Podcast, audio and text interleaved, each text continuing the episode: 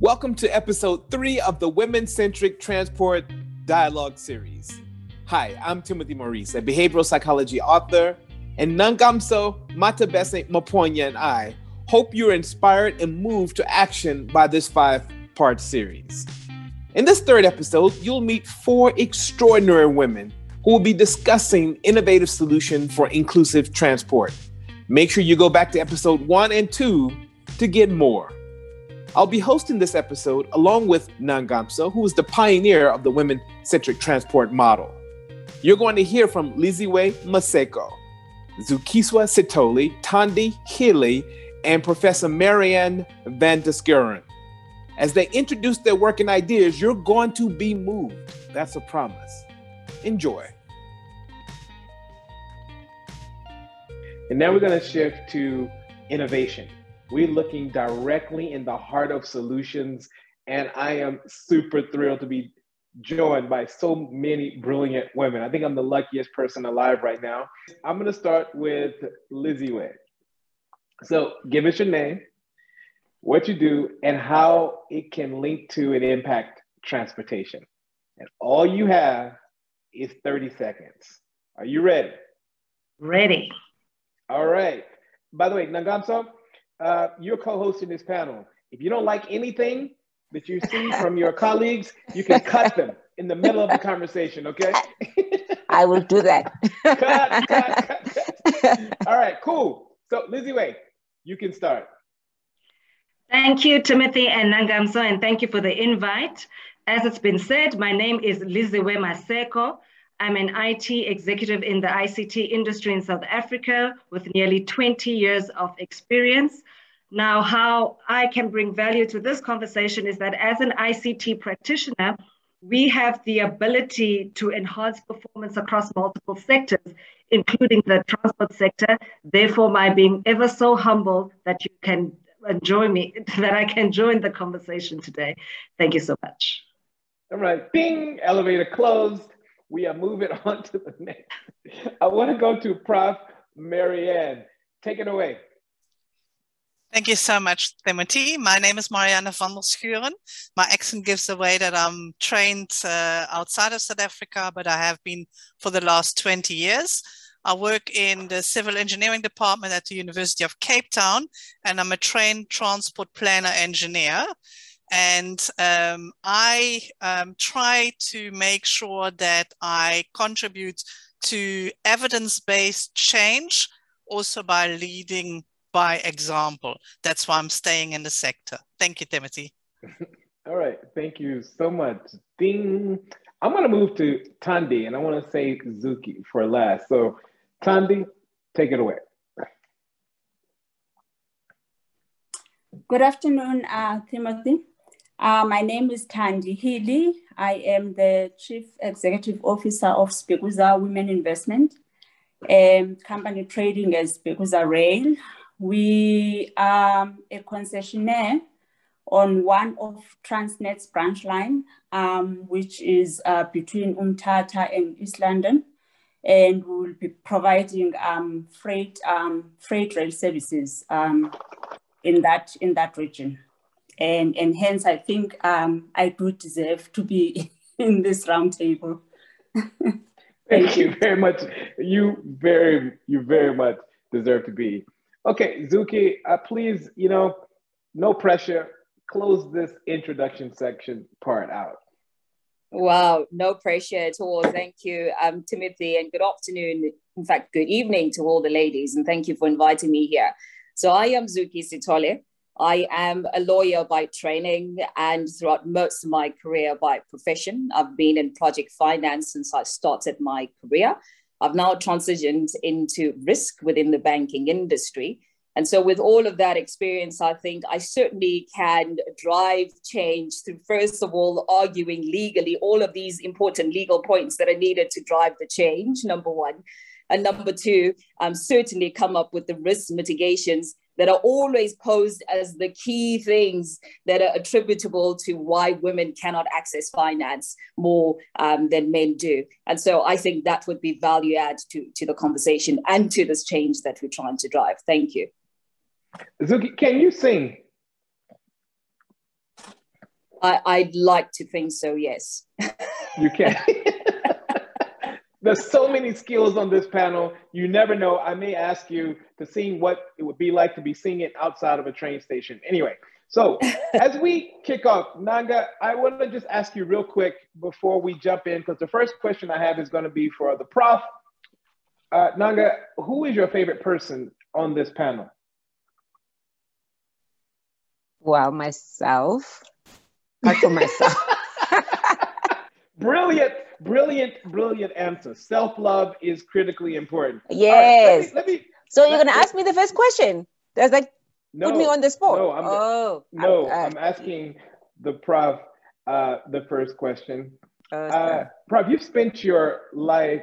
I mean, your PhD, your background, your education. You've spent your work. You've worked in civil engineering department, and you know when you think about engineering, you know what is the portion of the population affected when women-centered design is implemented? Thank you for that question, Timothy. Um, I, I think what I want to do is turn it around. How many people are we excluding if we don't start implementing women-centered design? Okay. And, you know, people might say, okay, 50% of the population or thereabout are women, so it's 50%. But that's not the case. I've unpacked the data for South Africa, and what you see is that 25% of our overall population, just over that, are adult females. So those are the okay. women under us.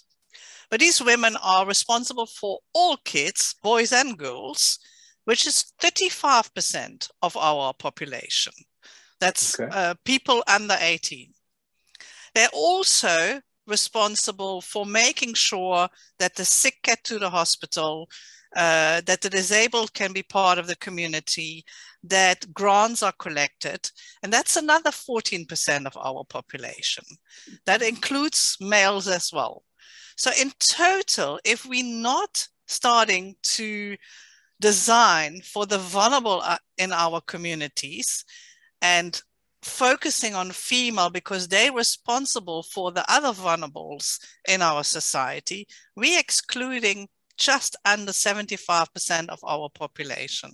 So oh, coming wow. back to something that was said earlier, the modeling that is done and it's done from an economic point of view, etc., that is exactly where the problem comes in. It's engineers that are part of that 25% of abled males that are designing for 25% of our population oh, being wow. abled males. You know, I, am thinking as you as you're talking, I'm wondering what are the most urgent women-centric design features that need to be implemented, Prof? Yeah, to me, there are quick wins. And I think we need to make sure that the low hanging fruit is collected first so that we make a big change with small investments.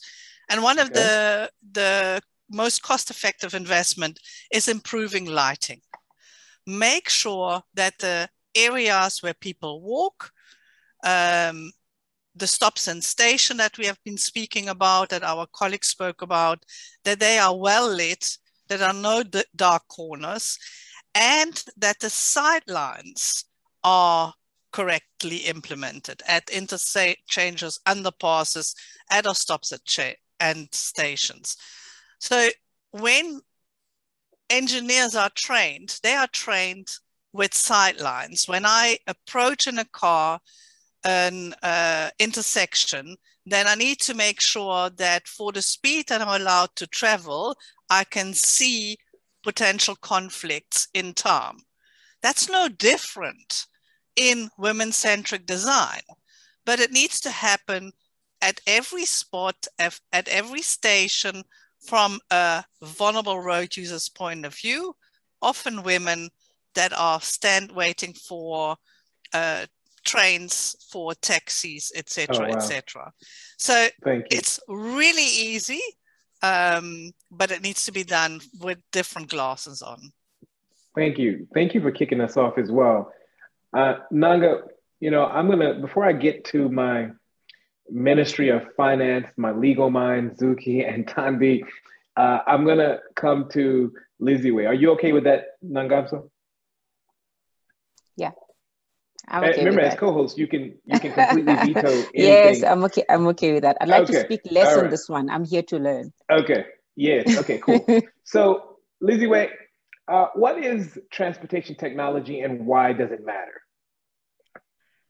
Good question, uh, Timothy.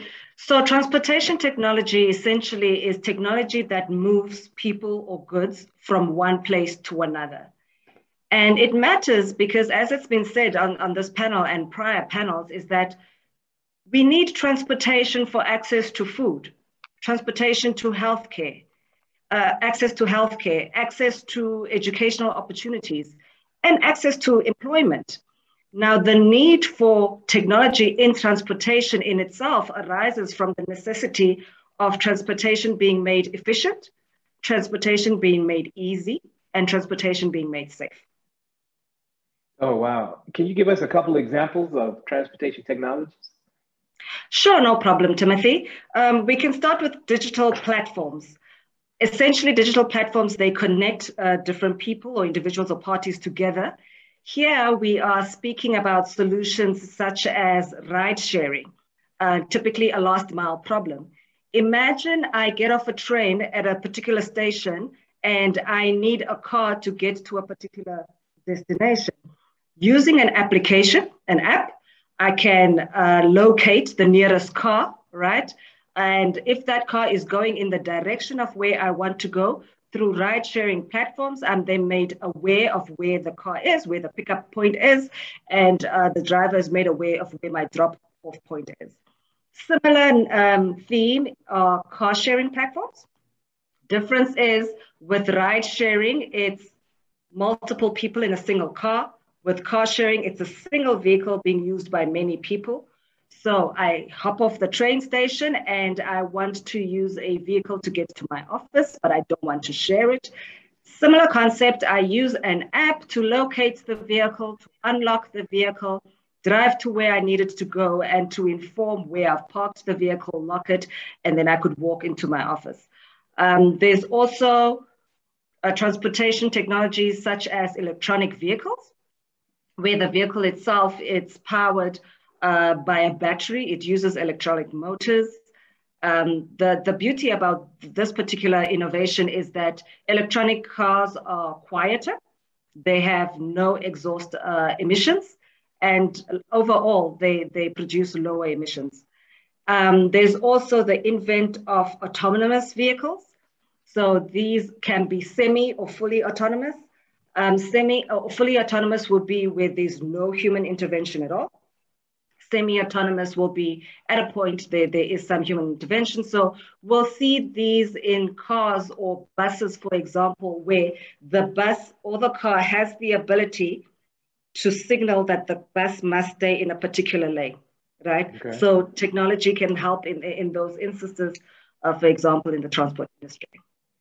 Oh, wow, wonderful. Ngamso, I hope you're making these notes because I know that a big part of women centric transport is to provide reporting, insights, and data uh, mm-hmm. uh, to the broader community. So please make sure that we yeah. are we're getting these innovative solutions. I've promised myself to listen down. to this recording after this. Okay, okay, perfect.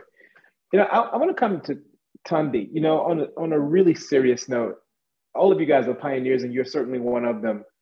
And Spekuza Women Investment, the leading investment in transport that you you are one of the founding members of. Tell us a little bit about getting this investment, uh, this investment house off the ground and what you've learned in this process. Okay. Um, thank you very much, Timothy. Um, we are a group of six women and um, from different backgrounds. And um, we happen to be family. Um, four of us are sisters. And then there's um, a cousin, a cousin of ours, and, um, and also our mother. And um, before we started up the company, we were running different companies. I was in the financial risk management space together with one of my sisters. And then um, the other sister was in, is into um, organizational development and HR. And, um, and the other one is a business analyst. And in the course of us, you know, um, getting on with our lives, we tended to work together on, on projects, okay. in delivering projects. So, so there is a history amongst us of uh, successfully um, delivering on projects. And, um, and we also did a lot of work within the public sector space. And, um, and one of the projects that we delivered on um, was uh, with Transnet, where we were part of a consortium that was looking at um, packaging of, um, of the branch line opportunities for private sector participation and just the analysis uh, from a risk return point of view as to um, how could these opportunities work and um, which lines are viable, which ones are not viable, and those that are not viable, you know, what interventions could be put in place to make them viable, that kind of thing. So, so we did that project and um, and coming out of that project, I mean, it triggered something to us, and um, and we became interested in actually getting involved on that, you know, on that on that work, and um, you know, fast forward a couple of years later, uh, we decided to pursue uh, one of the opportunities and um, and the line specifically that we wanted to you know to pursue uh, there's a little bit of history on that one as well. Um, we originally from the eastern cape and um, and this line used to pass through um, where we used to live uh, close to the station. So we're very familiar you know with um, with the vibrancy, you know, that um, the economy around um, this line um, used to be when it was moving and, um, and the impacts that it had, you know, um, in the surrounding areas. So we started doing some research uh, in terms of approaching uh, potential customers that we think will make the line viable to test if they will be interested in um, in taking up the services when uh, when they when they are reintroduced. And um, and based on that, we then build a business case and put together a proposal to Transnet to you know to to see if they can um, concession the land to us. So so that's how everything started. Okay, and you know from your learning working with women and getting to this stage, I'm going to go to Zuki, but I want you to be thinking because I'm going to come back to you. I want you to be thinking about what have you learned with, about working with women? We know that it can be a very complex, competitive dynamic um, that has been created. It's a hostile environment created by patriarchal forces. We know that the systemic challenges that are very aggressive against women often cause an aggression inside of the gender dynamic. So I want you to be thinking about what have you learned in terms of as an upside um, that has been a wonderful asset, an innovative asset for you working alongside so many women. So I'm going to come back to you, give you a moment to think about that question. Okay. Okay. Super. Uh, Zuki, uh, you have a master's in finance and investment. So I want to talk money. Okay. I want to talk finance. I want to talk about what are some ways that we can gear our minds to evolve ourselves to start thinking about attracting finance structuring finance uh, to think about you know incentivizing in this industry? You know i don't know enough about finance as you can see by my question but you take this question and make sense of it and talk to us a little bit about finance in the transportation sector Great. Um, thank you, Tim. Thanks so much for that question. I, I want to try and tackle it very quickly from two angles. Um, so we think about finance and some of the challenges, particularly that pertain to women accessing finance. We tend to think just solely on the supply side. And the supply side, I mean the bankers, the investment companies, the financial institutions that provide this finance And while that is good to do and it's very necessary to do, I think we've got to be very careful not to neglect the demand side challenges. And the demand side challenges speak to the actual clients um, people like Thandi and the and the companies that Thandi um, is running. So we need to also not omit to try and look to that side and engage with that side to try and understand whether the, could there be challenges that perhaps are non-financial. Are there other non-financial barriers that we can start to engage with and see how how we can find solutions for that? Having said that, I want to start with the supply side challenges, right? Um, okay. Now, I think there was a study that was done just recently in 2019 by Harvard Business Review. And it still found, remember, 2019 is about what, a year and eight months ago, right? Yeah, yeah, it still yeah. found that, and that's not too long, it still found that to this day, we are still um, facing the situation where the supply side is dominated mainly by males. All right, that's number one.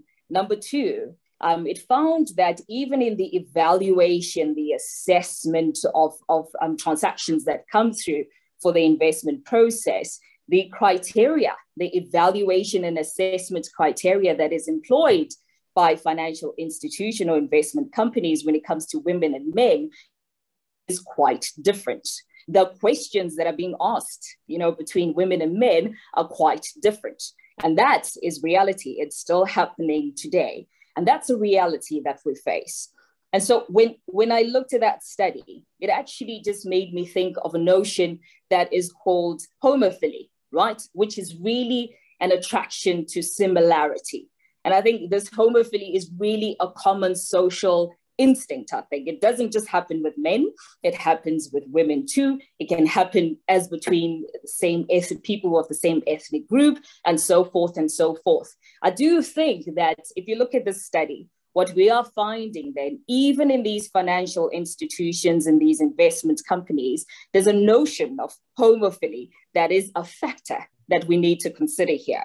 And if that is the case, I, I sat back and I thought to myself, if that is the case, this is not something that's going to be solved in two years. We've got to be realistic about these things. Perhaps what we can also start looking to is making sure that there is a rise in women investors, a rise in women investors, female investors, right? Who at that point, when we have that rise, will also have this notion of homophily playing into the mix. And of course, at this time, skewing the favor towards women and trying to redress that gap, that financing gap that we already have existing. That's number one. I think that's something very important that we need to look to. Look, there are female investors out there. We're not saying they aren't. We're just saying that perhaps there aren't enough female investors at this point in time to try and so that we can redress that gap. And the reason why homophily in this in this case would actually work so well, given that this is an attraction to similarity. Remember here, we'll be talking about same beliefs, same values, even when it comes to the investments that are being made. And so if you have a woman sitting on one side and a woman coming for the transaction who's probably more um, driven by social impact of that particular transaction. And perhaps the male counter- counterpart is not. Perhaps the male counterpart is thinking about bottom line, right? What is the bottom line? The profits. And that's all that's being driven. Forget about social impact. Now, I'm not trying to say that all men are like that. No, that's not at all. I'm saying that women associate and affiliate a little bit more to investments that are driven by social impact, little bit more so than men, men do. And so if we have this rise in um, female investors. I think that's certainly going to go a long way in trying to redress this gap. It's certainly not going to be the panacea for all these, you know, challenges that we have right now. But even if, if it's not the ultimate panacea, but I think it will move us and progress us apace to where we want to be, right? Uh, that's yeah. number one. Um, that's number one. And number two, I, as I said to you, Tim, I think it's very important to engage with that demand side, understand what are the challenges from the demand side. And if those challenges are non financial barriers, how do we start redressing those challenges? Correct? Um, and, and, and what I also want to, to, to make a point here, I think it's very important because sometimes we may talk about these things and come up with these amazing ideas. But in order for us to make sure that these sorts of things don't just end up being talk shop, right? In order for us to make sure that we transition from talk to action to implementation, there's got to be another step that we take. So, for example, let's take the example that I'm making with female owned or female led investment companies. That's not where it stops. I'll make an example of what the UNCDF is actually currently doing. Think it was in July of this year. The UNCDF met, I think they have this forum they call the Generation Equality Forum, and they met in Paris and they came up with certain objectives, right? Two, two objectives mainly, one of which they call, I think it's called the Gender Finance Gap Zero. I think the other one is called the Red Tape Zero, but I want to concentrate on the Gender Finance Gap Zero. Really, what this commitment and this objective seeks to do is bring about different parties to the table and partnering with different parties who bring about different skills. But the point is really to try and narrow this um, fi- this this this um, financial inequalities between women and men. But you know what I like about it? Not just that. I don't like that. That point is all good and well to talk about. But what I really liked about what they're doing is that they've taken it a, a step further, right? This is where the action is very important. What they already have in order to make sure that those objectives and that commitment doesn't just stay you know, a commitment or objective, and that's where it ends. They have a financial tool, which they call, I think it's called the Women's Economic Empowerment Fund um, Index, which really seeks to integrate. And, and I think this is where the key part is, is it integrates gender equality priorities into the investment agenda the entire wow. value chain of the investment agenda. And this is where oh, we start making a difference. We're not just talking about it, but every single important touch point of the investment process must be looking at whether does this transaction address the gender equality priorities that we are looking at? And that for me is something quite important. I think we should start in, in all the financial institutions and all the investment companies right now, if we really want to move the needle in terms of access to finance, that's exactly what we should start doing. Wow, thank you so much. I mean, it's interesting. I never thought about the supply side being dominated by the male side. Also, you know, as I come back to you, Thandi, I hadn't thought about the idea of how homophily had the, the concept of it, you know, when, when the word sort of founded, I've written a lot about the neuroscience of sameness. And when the, you know, the, the sort of pioneer of the concept back in the 1900s was in the middle of the women's equality movement when this was pioneered. I appreciate your insights and reflections, Zuki. Thandi, not sure if you had thought about the idea that you guys working together is a product of homophily or not, but now we know the product of sameness. Eh, what have you learned working alongside other brilliant women? Um, Timothy, can I just touch on what um, Zuki has um, just um, said before I answer your question? Sure. Um, one of the things that I think, you know, um, what you're saying will address Zuki, that we have experienced in the in the little time that we have um, done some of the work along the line is um, is the whole issue around um, the mechan- mechanization um, versus um, versus um, the hard labor, you know, doing things the the, the, the, the hard labor approach. And and and when we when we look at this, we also have to balance um, looking at the area where this line is, uh, unemployment um, is, is very high. I think it's amongst the highest um, in the country. And um, so we have to balance, um, you know, um, job creation issues around whether you go the automating the, the, the automate the automation route on, on some of the activities that we are doing in terms of the maintenance of the line and, um, and when you do the cost benefit analysis on both, I mean, those are the things that you have, you have to look at um, and competitiveness and, and risk and return, that kind of thing. And, um, and if the investors or the funders um, that you are approaching are purely looking at these issues from a, from a risk return point of view, uh, then it might put, um, you know, it might pose some challenges in terms of, you know, gender, gender parity, in terms of how you then resource uh, your, your workforce. So those are some of the things that we have to like juggle and, and try and find a balance on. Um, and then to answer you, Timothy, um, uh, Timothy uh, for, I don't know whether to say, if, if I look at, at it from purely inwardly, from a Speguza, you know, rail point of view, uh, there is going to be a, a you know a, a, a, little bit of um, influence coming from the fact that we are a family, you know. So there is flexibility in terms of how we do things and um, and, and and us having an understanding in terms of you know what the end goal is going to be. So there, there, there, there, there is a lot of flexibility that we have enjoyed. And then also criticism. Um, um, it, it, it, we're not shy, you know, and, and in that score, you know, when we have to criticize, we criticize really bad. Okay.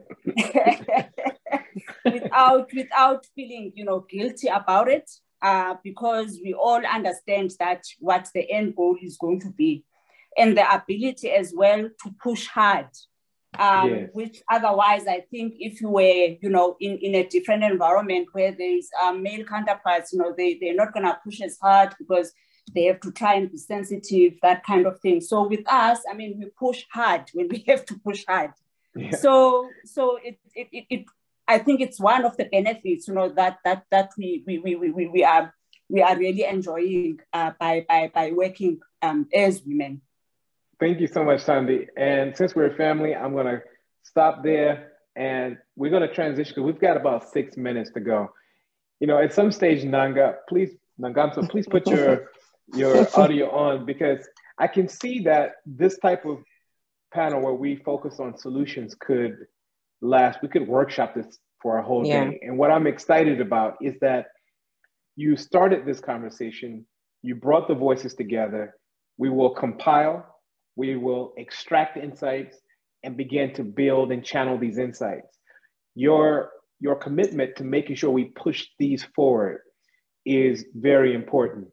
What I'd like to do is we've got some questions in the chat. And the way we want to spend the last five minutes is we're going to look through these a little bit and think through. We can sort of open the conversation up to the full panel. Okay. So can I can I quickly comment on something before sure. we get to the questions? I actually resonate very much with what the points that Zuki made in terms of um, homophily in particular, and and the drive to create women-led or women-owned financing institutions. I think that's that's where a big part of the solution lies. There's a there's a misconception about women needing accelerated acceleration programs. They need small business. They, they associate women businesses with small business. We have this um, um, training in education, development. Women don't need that. Women need capital. Women know what to do. Yeah. They need capital. They need access to markets. They need access to economic opportunities. If you give them the client, you they're going to deliver. Allow women to access the capital and grow their businesses. This this notion that we need to be trained, we need to we need to be allowed to be continue to be in small business environment. For example, women have huge amount of capital in terms of stokvels. That's that's a, the power that we have. We can capitalize on. We can formalize that space and say, well, how about we use our own capital? in building our own businesses. But the constraints within that environment and the competition is so high in that the other side, the supply is so big and it's controlled by the other gender. So what do we do? Wow. What do we do? We we drive to create investment houses where we support each other's businesses. For me, that's the key. So that's the point I wanted to make before we make we go to the questions, Timothy. Oh, thank you so much for those observations.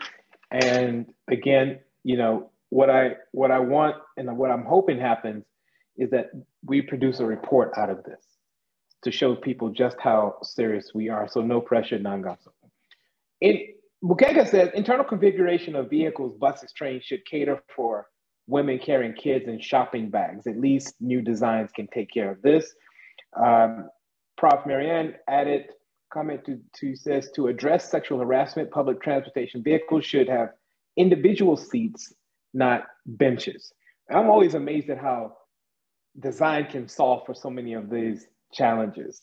Malibo says at establish public transport schedules and pricing systems that respond to women users, affordable off-peak trips, incentivized multiple trips, or make them affordable and not punitive.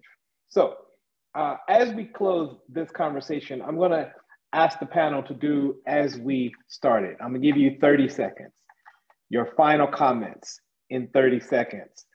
And I'm gonna go back around the same way I started. So we got two minutes, 30 seconds each is perfect. Prof, your 30 second close for this panel. Thank you, Timothy. From a design point of view, and that's obviously where I come in, I think we need to make sure that we train more girls to go into STEM and then go into engineering. We need to talk to men to change their culture, including engineering men that do the current designs. Um, and I do think that we need to make sure that when we do analysis, and I want to just touch on one of the things that came to the fore where females only scratched the bus and didn't crash the bus, um, etc. that that type of data is there. If I look at my own province, 40% of drivers in general, not bus drivers, are female. 25% of crashes are uh, caused by them and only 8% of the fatalities in the province. You know, wow. the numbers speak for themselves and uh, we can do that with sexual harassment, etc. So I do think from a transport engineering point of view, and that's the corner that I come from, you know, the the devil is in the detail and we need to get the details right so that we do promote females and everybody that they're responsible for in the public space. Thank you. Thank, thank you so much. Liziwe? Thanks, Timothy. Um, so from a technologist point of view, it's very easy for me to speak about solutions that exist, right? Can, it's very easy for me to say, you know, the transport system of the future will be connected, it will be shared, it will be data-driven, it will be on demand, and all these tech, uh, all these tech-savvy words, right? What I want us to be careful of is that particular to public transport system, we must not forget about elements of accessibility and inclusivity. And this is also when we design our solutions as technologists, right? By accessibility, I mean that the transport system must be available to all, even those with reduced mobility. What I mean by equ equitable is that uh, it has to be available to all, irrespective of travelers' demographics, right? Now, the particular challenge that we have in South Africa is that we do have a digital divide. And this is something that we need to look into because I can create all the apps that solves many problems. But if the end user cannot access the app, the app then it's for naught, right? So we have to look at digital connectivity increase digital connectivity more so in rural and remote areas so that the end users in those areas do not feel isolated and robbed of an opportunity to, to participate and be included in a public transportation system. Thank you so much. Uh, Thandi, 30 seconds. Actually, you have 28. Thank you. Um, in the environment uh, that we are operating in, uh, one of our biggest barriers to entry is um, is capital. So so um, we would really, you know, if if if we can put together solutions uh, that are going to be conducive um, for women um, entrepreneurs to enter the space, that that that that would go that would go a long way. So I'm glad that um, we've got um, Zuki um, and, and and Nanga in this conversation, and um, we can we can we can we can look at it as to how we can we can get around it. because it is really tiring um, when you approach some of these private equity, you know, private equity funds and and and, and all, and um, and they tell you that they don't support um, rail, you know, rail um, rail investments, um, and and you ask yourself, I mean, then then what what what what is it that we expected to do. I mean, it's a space that you know everyone should be participating in, and and if there is going to be limitations from that point of view, then how are we going to, you know, um, right. make headway? Thanks. Thank you so much. Thank you, Zuki. Uh, we we know you. you can sing, but just give us thirty seconds, but not sing. Okay. okay, we'll try to do it. In, thank you, Timothy. I want to echo what Bukeka said in the previous panel. I also want to echo what Prof had just said in this panel. Um, there are studies that show that they are not just in transport, but companies which are women owned and women led performed generally tend to outperform some of their counterparties. We've heard on this discussion, there's now empirical evidence to, to, to try and support what these studies are saying. Bukeka gave us evidence and some examples of what has happened in the transport sector. So for me, that says financing women, gender responsive finance is not a nice to have, it is an imperative. Okay, it is critical for all economies. There are studies that also show that the GDPs of economies and the global GDPs actually hikes up by three to four percent if women are included more in economic activity. So this is not a talk, a talk shop or a nice to have. These things are critical for growth. Thanks, Timothy. Thank you. Thank you so much. Literally, I feel, I feel like every study now is bearing this point out, Zuki, from the Women Matter report at, at McKinsey to, to so many different ones. So thank you for nailing that point home. This is not a cute, nice to have conversation. It's rock hard, bottom line business. Nangamso I'd like for you to say thank you to everyone on the panel and then turn this over to Matseo. And thank you from my side, guys. Thank you.